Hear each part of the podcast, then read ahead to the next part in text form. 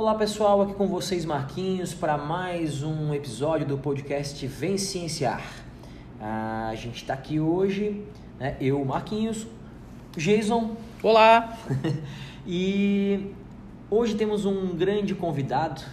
É, a ideia do, do, do tema hoje né, é sobre epidemias uh, veio do, da história do coronavírus, onda do coronavírus e tal, e por isso resolvi convidar um amigo meu que é historiador, é, assim como eu falei do Jason né, no, no, último, no nosso primeiro episódio, falando de, né, das nossas afinidades e tal, da mesma forma, é, esse meu convidado é um cara com eu tenho muita afinidade, uma amizade já de mais de 10 anos também. É, a gente se conheceu de uma forma inusitada, jogando futebol americano juntos. Essa é uma faceta que eu conto no próximo episódio. Fui jogador de futebol americano, e o Bruno também. Então está aqui com a gente o Bruno Anderson, que é historiador e veio hoje aqui contribuir, também uma das, das mentes mais brilhantes que eu conheço, e veio aqui contribuir com a gente para esse episódio sobre epidemias. Fala Bruno, se apresenta aí para a turma. Bom, pessoal, tudo bem aí? Para mim é um prazer, né? Tipo, inenarrável ter sido convidado para participar desse, desse podcast. É, realmente, Marquinhos, a gente se conhece há, há, um bom tempo aí, né? O Geis eu conheci hoje, mas... enfim, o Marquinhos, jogamos futebol americano juntos. Marquinhos, inclusive, é padrinho do meu filho, padrinho né? Do Bento. Tem uma importância muito importância grande. muito grande. Né? E eu sou historiador, sou formado pela UFSC, me formei em 2011, 2012, trabalho mais com o ensino médio e fundamental também, não trabalho com cursinho. Acabei me afastando da vida acadêmica, né, também, não, não, não voltei para a academia, mas quem sabe um dia a gente pretende. Então eu me considero como Marquinhos, né, eu sou um entusiasta da ciência, eu não sou um cientista. Enfim, a gente vai tra trabalhar aí algumas questões e é um prazer estar aqui. Eu convidei o Bruno, conversei com o Geis porque ele é um cara que sabe muito, todas as conversas, a gente sempre acaba entrando em partes de biologia e de história, porque a gente gosta muito de, do assunto, a gente gosta muito do que a gente faz. E nessa onda de coronavírus, né, a gente resolveu falar de grandes epidemias. Né?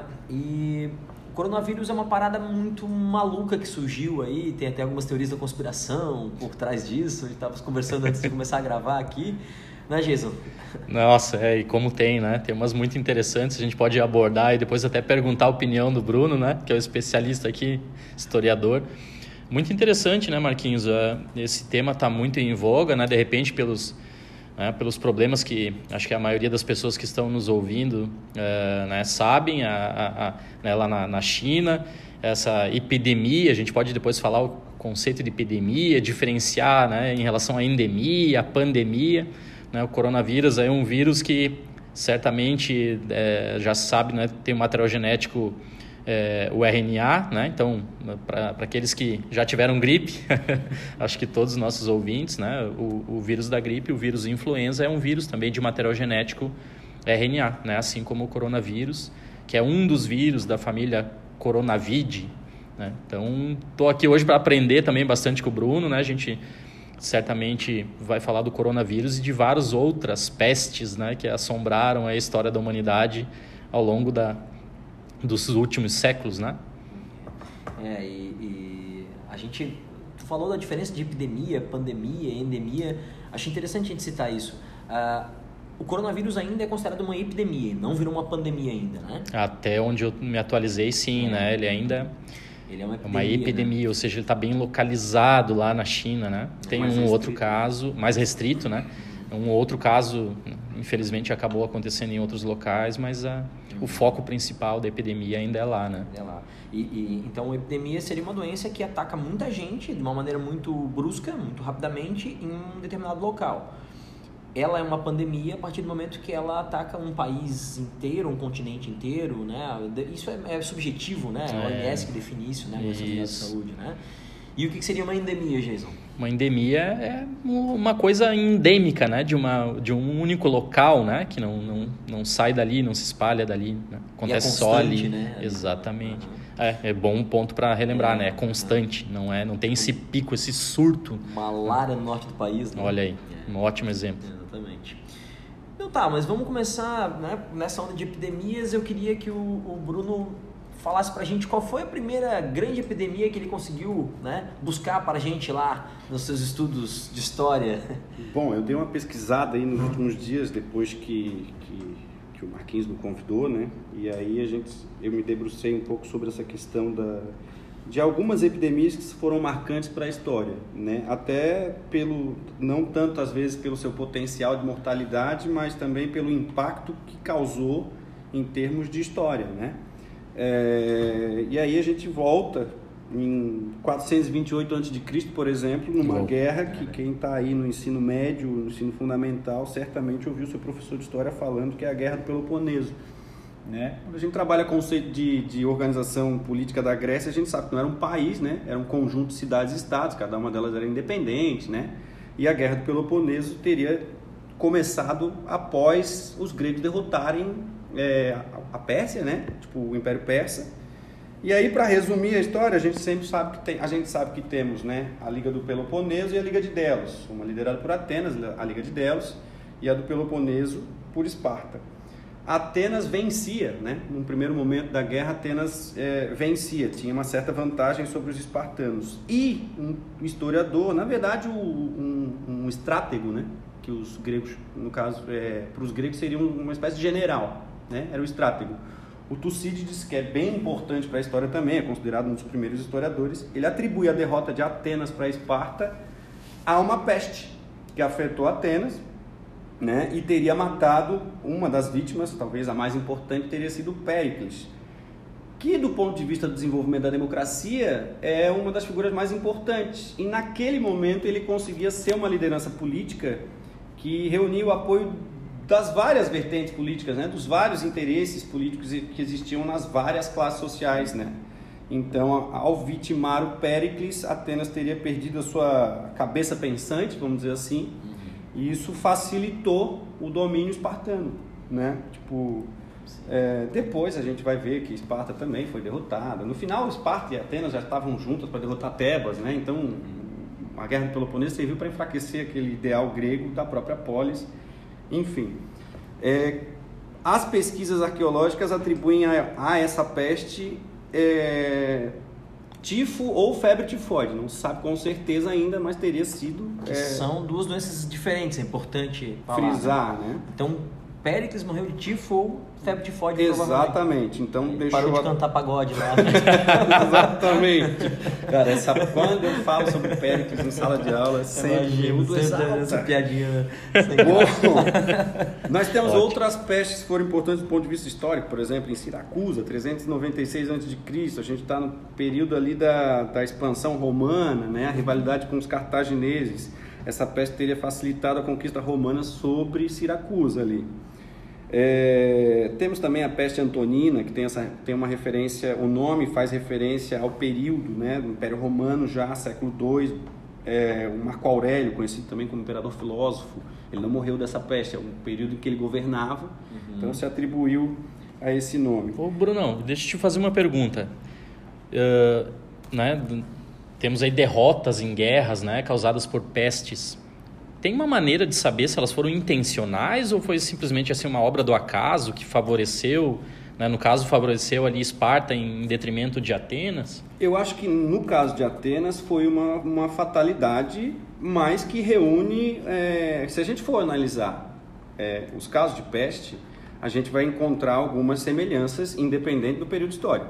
O coronavírus hoje na China qual é a semelhança com a peste negra, por exemplo, na Idade Média? Qual é a semelhança com a peste em Atenas? Atenas era o maior centro cultural do período. Hum. Então, tu tinhas uma grande quantidade de pessoas, era um centro comercial, recebia navios e pessoas de todo o mundo, do oriental quanto do ocidental. Sim. E aí a gente sabe se aqui a gente tem, né? Tipo, questões de saneamento básico Uhum. Que na né? época era zero. E, não, os gregos até né, a gente não, não, nem considera tanto. Né? A uhum. Idade Média ela, ela é até um, um, um, fator de regresso em termos de saneamento e saúde e é. higiene do que os gregos e os romanos, que tomavam banho todo dia, né? Tinha uma, noção, uma alimentação muito, muito rica, né? Até a localização geográfica ajudava muito a isso. A localização, né? né? O, ser um centro cultural, isso é, potencializa uma, né, uma doença que não, não se tem cura ou não se sabe a cura de ter um impacto maior. Eu já li, eu, e agora até talvez não seria nem interessante mencionar, mas eu já li, por exemplo, de relatos de cercos, daí já falando da peste bubônica, cercos, em que o exército invasor, né, perceberam que a peste chegou no exército invasor, começaram a catapultar os corpos para dentro da cidade, para, né, tipo, seria uma ideia, uma ideia de arma química, por assim dizer. Uau mas a gente precisaria ter um, um, um, estudo um pouquinho mais. É. Eu ia dizer que eu já tinha lido isso, mas acho que foi tudo que me contou. Pode ser, pode ser. Bom, a gente tem uma outra peste no século III, né, que varreu o Império Romano, 5 mil pessoas por dia. Só para mencionar. Peste Justiniana, essa tem um aspecto importante também que é bem parecido com o de Atenas. Justiniana é referência direta ao imperador Justiniano, né, do Império Romano do Oriente, lá Constantinopla, Império Bizantino que também fica naquela zona de confluência da Ásia e da, da Europa, né? Uhum. Muita circulação de pessoas, tanto de um continente para o outro, potencializa né, a é. ação de uma doença. Aqui a gente tem 10 mil pessoas por dia Caraca, de né, impacto. Mas a, né, a campeã, de, é talvez a mais famosa, é a peste negra, uhum. conhecida também como peste bubônica. Sim. Né, que durante muito tempo os ratinhos, né, os ratos foram, uhum. foram os culpados, na verdade eles eram eles transportavam as pulgas, pulga, né, né, que, que, realmente estavam infectadas. É, e, tem, e tem até algumas teorias aí que dizem que era pelo ar, que as pulgas de rato não tinham culpa e tal. Mas é isso, né, aqueles artigos científicos soltos, assim, não há uma comprovação aí, né? E só uma história de peste negra, né, tem toda a questão da né, nomenclatura e tal, mas o termo peste bubônica é porque ataca os bubões, né, que são os gânglios linfáticos que a gente tem nas axilas, no pescoço, na virilha. Então incha e fica azulado a parada. Exatamente, né? essa questão da coloração, né? Isso. né? E a gente tem também uma, é, um impacto enorme, né? Tipo, calcula-se em torno de 50 milhões de mortos. Nossa. A peste, na verdade, ela vieram, foram surtos, né? Uhum. Então, ela, ela acabava afetando durante um tempo, depois ela voltava, séculos depois, às vezes. Mas o maior surto, o mais famoso, seria ali no século XIV, mais ou menos. E aí a gente tem aí todo um impacto né, na Europa. Isso afetou, por exemplo, a questão da mão de obra, uhum. né? A peste não fazia distinção entre rico e pobre, não tem essa, né? Uhum. Pegou, morreu. A gente tem uma noção pegou, morreu é exagero, né? Nós é, tivemos casos de sobrevivência, mas né, um em cada três morreu na Europa, é, por exemplo. Porcentagem né? muito alta, né? Ela teria uma origem asiática, né? teria vindo do Oriente, coincide com o período do Renascimento, do Renascimento comercial e, e urbano. Então, novamente, após as cruzadas ali, a Europa, né? A Europa feudal se reconectou com o Oriente então a gente tem, por exemplo, as cidades italianas foram varridas pela peste. Temos casos de Siena, por exemplo, que teve 60% da população tipo, afetada, morta. E, e é... dados do continente inteiro, foi um terço mesmo? Porque a gente costuma ler que foi um terço. A gente costuma falar entre 40 milhões de mortos na, na, na, na Europa. Bom, os dados variam, né? Mas é, então, é de fato o impacto é um terço. Um terço. É, é um, para falar um mínimo, uhum. né? É um, um impacto direto na mão de obra por exemplo, né? Uhum. Algumas até referências interessantes aqui, tipo o Decamerão, né? O Decamerão é um livro de um autor italiano chamado Giovanni Boccaccio. É uma das primeiras referências que a gente tem de sintomas, né? Tipo, uhum. de, da, da, peste. O Decamerão tem uma história que envolve a peste, né? É, a história gira em torno da peste se instalando na cidade ali dos personagens e aí nós temos dez personagens que vão se esconder numa espécie de castelo e para passar o tempo eles contavam histórias, cada um deles contava uma história por noite, né? Então são dez personagens, cada um conta dez histórias, dá um conjunto de cem histórias, né? Decameron. É. É, temos outras referências também no, no, meio artístico, tem por exemplo o quadro O Triunfo da Morte do Peter Bruegel, do próprio renascimento cultural daí, né? Uhum.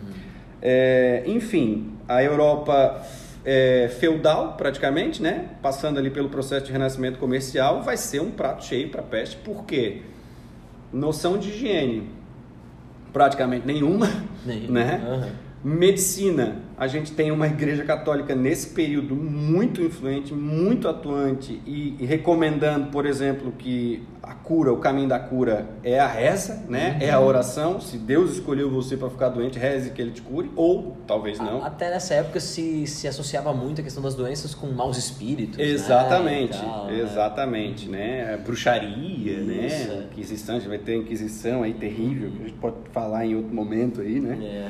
É, enfim, é, essa é mais famosa e a gente já sabe hoje, por exemplo, que a peste, a peste negra, a peste bubônica, ela tem, na verdade, uma origem muito mais antiga que é, em pesquisas arqueológicas foram, foram descoberta, foi descoberto que entre 5 mil, mais ou menos 5, 6 mil anos antes de Cristo, no período da, da, da Revolução Neolítica ali, né, dos primeiros assentamentos da, é, na Europa, principalmente, Mesopotâmia, tá. ou a bactéria, né, é, da peste bubônica já teria causado aí um- uma quantidade de mortalidade enorme no período em que a roda, né, os, os transportes com, é, baseados na roda, uma maior circulação de pessoas.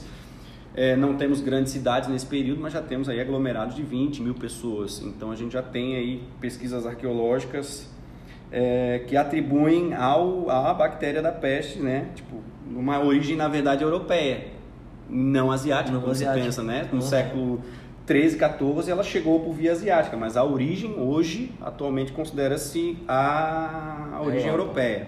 Que louco, cara. É, É, eu acho muito interessante isso, porque a, a- essas doenças, né, como foi citado agora, a peste bubônica, né, então causada por bactérias, a gente pega a bactéria com material genético DNA, né, vejam aí a, a evolução em curso, né, comparado com o nosso coronavírus aí, um vírus de RNA, material genético que muta muito mais rapidamente, né, eh, que pode causar doenças novas a, basicamente a cada ano, a cada década, né? Pode aparecer um, um novo corona aí da família Coronavirus e causar algo diferente, né? Do que, tá, do que os problemas lá de, de tosse, dificuldade para respirar, febre que ele está causando agora. Já a bactériazinha, né? Tá aí basicamente quase que a mesma, né? Há séculos assombrando a humanidade. É muito interessante isso. É, nessas adaptações, cara, agora a gente fala para os alunos, né? Porque sempre DNA, para quem é aluno de ensino médio aí, cursinho, DNA duplo, né? Fita Dupla dupla, fita. RNA Uhum. simples, mas já tem vírus com fita de RNA duplo e de DNA simples, né? É, tem os é, vírus tá entrando num assunto mutantes avançado aí, hein? É, não, mas a gente fala isso em sala de aula Que e legal, não, né? peraí, cara, DNA duplo. Então, isso tudo é questão evolutiva, né, cara? Como as coisas vão mudando, né? Exatamente, Muito né? A gente vai falar bastante de evolução, acho que aqui no futuro. né? Vai, vai, com certeza. E Bruno? que tem- Ou, é, aí outras mais recentes, quem sabe, né? No século XIX, já é uma outra conotação histórica, né? Nós já temos aí, a América já havia sido encontrada pelos europeus, nunca usar o termo descoberta, esse é termo Encontrado, né? Tem que né? aprender. É, no século XIX temos uma epidemia, por exemplo, como a cólera, É. a tuberculose, que não é propriamente um surto, mas entre 1850 e 1950, entre mais ou menos ali um intervalo de um século, matou cerca de um bilhão de pessoas. Nossa. E está ligado, estava ligado, era conhecida como o mal dos boêmios, né? Uhum. O pessoal que gostava de uma vida mais boêmia, mais noturna, né? Poetas, nosso Cruz de Souza aqui em Sim, Florianópolis, né? sim. Vítima da tuberculose. Se eu não me engano, o próprio Dom Pedro I teria sido Olha vítima só. de tuberculose.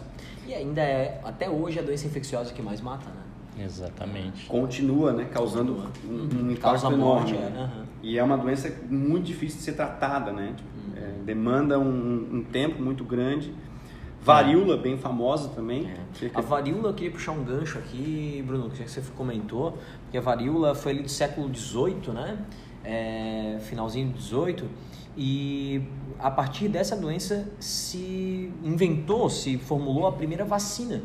Um cara chamado Edward Jenner, um médico na época, ele observou que a varíola ela dava em pessoas e em gado, né? Vaca e tal. E ele observou algumas coisas. Primeiro que quem pegava varíola uma vez e conseguia salvar, não morria, não pegava de novo. E que no estágio final da doença, quando a pessoa estava quase morrendo ou quase curada, tinha as, as pústulas, as feridas com pulso. E ele fez uma outra observação interessante. Nessa época, ordenhar vaca era um, era um, um trabalho basicamente feminino. E as mulheres que trabalhavam ordenhando vaca, e naquela época não tinha ainda a noção de higiene que a gente tem hoje, uma vaca com varíola, com pus lá na teta, e as mulheres tirando leite, consumindo aquele leite, vendendo e tal. E essas mulheres que tinham esse contato com o pus da, da, da, da teta da vaca não ficavam doentes. Então ele pensou, cara, provavelmente é o organismo expulsando a parada que causou, não sei o que, que era, não tinha ideia do que era um vírus, né? Mas que tinha um agente no ar, que já sabia que era um contato direto e tal. E então, se quem fica doente não pega de novo, quem pega não pega de novo, será que se fizer a pessoa entrar em contato com essa paradinha branca que sai, que deve estar tá indo fora aí, o agente causador da doença deve estar tá enfraquecido? Aí ele começou a fazer o quê? Ele pegava as pessoas, fazia buraquinhos embaixo da pele e botava o pulso da vaca ali. E assim ele criou a primeira vacina. Olha ele imunizou um monte de gente, assim, salvou um monte de vida, assim. Aí hoje o pessoal tá dizendo que vacina causa autismo e não quer ah, vacinar a galera. Não, não. A gente vai ter que falar disso, né? É, vai ter que ter um episódio para falar das vacinas. O Jenner se revira no túmulo dele. E Olha aí, fazendo só. uma outra ponte histórica, Imunologia. a gente tem ali 1896, mais ou menos, a varíola, né? Os primeiros casos. 1904, Isso. no Brasil, nós vamos ter um, um acontecimento que ele é, ele marca muito, mostra muito de como o governo brasileiro tratava né, as questões de saúde, questões sociais no início do século XX, já no período republicano, que é a famosa revolta da vacina, né? É. Que uma das doenças ali que tentava se combater era justamente a varíola. Só que o governo brasileiro, é, principalmente o governo do Rio ali no caso, né, o Oswaldo Cruz, o médico sanitarista que desenvolveu a campanha da vacina, optou por, ao invés de informar a população do que estava sendo tratado, Bateu na tua porta lá, né? Os dois, três policiais atiram a cola, né, vamos, vamos injetar um negócio no teu corpo aí, querido. e aí a população, né, já insatisfeita com o bota abaixo, ali nas né, reformas do Rio de Janeiro, perdendo ali espaço no centro, né? Uhum. Expulsas para derrubada dos prédios, alargamento das ruas, uhum. dá uma conotação mais de capital, né? O uhum. Rio de Janeiro, uma inspiração até parisiense essa população já insatisfeita vai pegar em armas e nós vamos ter 10 dias ali de quebra-quebra no Rio de Janeiro, na capital da República naquele momento. E depois de um saldo, se não me engano, 10 mortes e 10 dias de quebra-quebra, optaram por acabar com a vacinação obrigatória. Deram um passo atrás aí, né, o governo brasileiro. Especialmente, né? Tipo, a gente consegue. Varíola matou o Ramsés II lá na Antiguidade já, né? Matou também a Maria II da Inglaterra, Luís XV da França. É uma doença que, né, que uhum. vem, vem também matando ao longo aí da, da história é, humana, por assim dizer. Uhum gripe espanhola já no século XX, né? Século Também 20. o influenza causou um, um, número bem grande de mortes ali na primeira segunda década, né? 1910 a 1919. Que é interessante falar que era um H1N1, né? O Exatamente. Era um H1N1, é. né, Jason? É isso, como a gente falou aqui no começo, né? O coronavírus é um dos vírus, né? Da família Coronavid. A gente tem aí a família dos vírus influenza, né? Que tem desde o vírus da gripe mais branda aí até o H1N1 que é que, nos complicou nos últimos anos, né? É, eu citei esse porque era H1N1, na verdade, o pessoal acha que é uma, uma espécie de vírus, não é bem isso, né? Que é a, são as hematoglutininas neuramidases, são, são proteínas do capsídeo e do envelope e tal. E aí é, você tem né, H1N1, porque são. Me ajuda aí, Jason, são 15 é, hematoglutininas e nove neuramidases. Ah, eu não ia lembrar. É, Temos que chamar aqui o Glauber, nosso inverso, amigo. É, ou o inverso. Mas assim, então são as combinações. Então H1N1, tem um monte de H1N1. Então Nossa. o H1N1 que casou a gripe espanhola não é exatamente o H1N1 que casou a gripe A agora. Exatamente. Mas eles são a mesma conformação de vírus ali na questão das proteínas. Né? Exatamente. Tem umas epidemias mais atuais também, que até são, a gente está mais familiarizado. Vocês citaram a malária, por exemplo, né, que uhum. afeta uma região bem grande do nosso país, mais ao norte, a AIDS, né, no, no, no, na década de 80, 80 ali, né, uhum. se, se, infelizmente se popularizou e causou muito preconceito, né, tem toda a questão do estigma social da sim, AIDS, né, sim. lembrando que ninguém morre de AIDS, né, tipo, uhum. morre de outra causa. Deixa imunodeprimido e muitos morrem de tuberculose. Tuberculose né? é uma das que... Febre amarela também, bem famosa, uhum. né, quem vai viajar geralmente tem que se né, vacinar. Sim, sim. Enfim, eu acho que ao longo da história aí que, a gente, que, eu, que eu levantei, essas são as mais famosas e, né? de certa maneira, impactantes, né? Marquinhos, você fez aquela viagem com a gente na, na biologia para Rio Branco, no Acre? Não, que a gente... cara. Pô, que com pena. Com vocês eu não fui, cara. É, a gente conta essa história aqui um dia, mas a gente saiu de ônibus de Florianópolis em direção a Rio Branco, no Acre, né? alguns dias de viagem. Uh, tem vários causos muito interessantes, né? Na minha memória aqui falha, eu achei que o Marquinhos estava junto nessa empreitada com a gente, mas eu, só, eu lembrei agora porque, né, malária e a gente acabou ficando preso numa cidade de Rondônia é, chamada Mutum, Paraná. E a gente andou pela cidade a pé e tinha uma placa assim: Bem-vindo à terra da malária brasileira. que bom local para ficar preso numa greve, né? Sem repelente. Rapaz, a gente perguntou, pediu informação para os nativos, eles falaram: olha, deita no asfalto que é quente, vai te proteger do mosquito. que dica bacana. Que legal, né? Não tava nessa. Mas eu tenho uma história de Porto Seguro pra contar. Essa Porto Seguro tem, sua, né, gente? Isso vai merecer um episódio inteiro, acho. É. Ah, legal, gente. É, eu acho que que a gente tinha para contribuir assim com esse assunto era isso, né, pessoal? Eu tava aqui, na verdade, é, só ouvindo o Bruno falar, porque, cara, é Ah, muito, muito interessante, legal. é muita informação, muita coisa. E eu o convidei exatamente porque sabia que ia enriquecer muito a nossa discussão aqui. E o Bruno já está convocado para outros dois episódios aqui. Né? Senão vocês vão ouvir o Bruno aqui com a gente falando aqui de mais dois assuntos que ele, ele domina também. Tá? Galera, vocês querem falar mais alguma coisa com a turma? Olha, só dar um, agradecer o Bruno aí, né? Dar um, um tchauzinho aí pro pessoal que está nos ouvindo, né? Foi muito legal aqui, realmente aprendi bastante, né? Essa perspectiva histórica da, da biologia é muito legal, né? Eu era sempre fascinado com isso desde a graduação. Foi ótimo aqui relembrar de várias coisas e aprender muito mais com o Brunão aqui. É, eu vou procurar o Decameron aí para ler. Olha, cara. Aí, que legal, né? um sebo por 5 reais não faz 3 meses, cara. Que Ah, legal. Então eu vou pegar emprestado. O Decamerão tem uma, tem uma curiosidade. Ele fez parte daquela lista de livros proibidos, né? Que a Igreja Católica, no, no período ali Opa, se é da, proibido. da Contra-Reforma, então... Quero também. Fica a dica, tudo que é proibido é mais gostoso. É, eu queria agradecer o convite, dizer que para mim foi extremamente é, instigante. É, eu precisei estudar e isso foi, foi, foi especial, assim. Então agradeço e eu vou voltar mais, aí, vou, me, vou me escalar aqui. Oh, ainda bem. Vai sim, Ótimo. com certeza, vai ser um prazer. Me chamar, eu venho. Boa, Bruno. Pessoal, agradeço aí e bons estudos para todo mundo aí, pessoal. Valeu, gente. Obrigado. Estamos nos despedindo aqui. Segue a gente lá, arroba Vem Cienciar no Instagram. E logo estaremos novamente com mais um episódio. Um grande abraço a todos.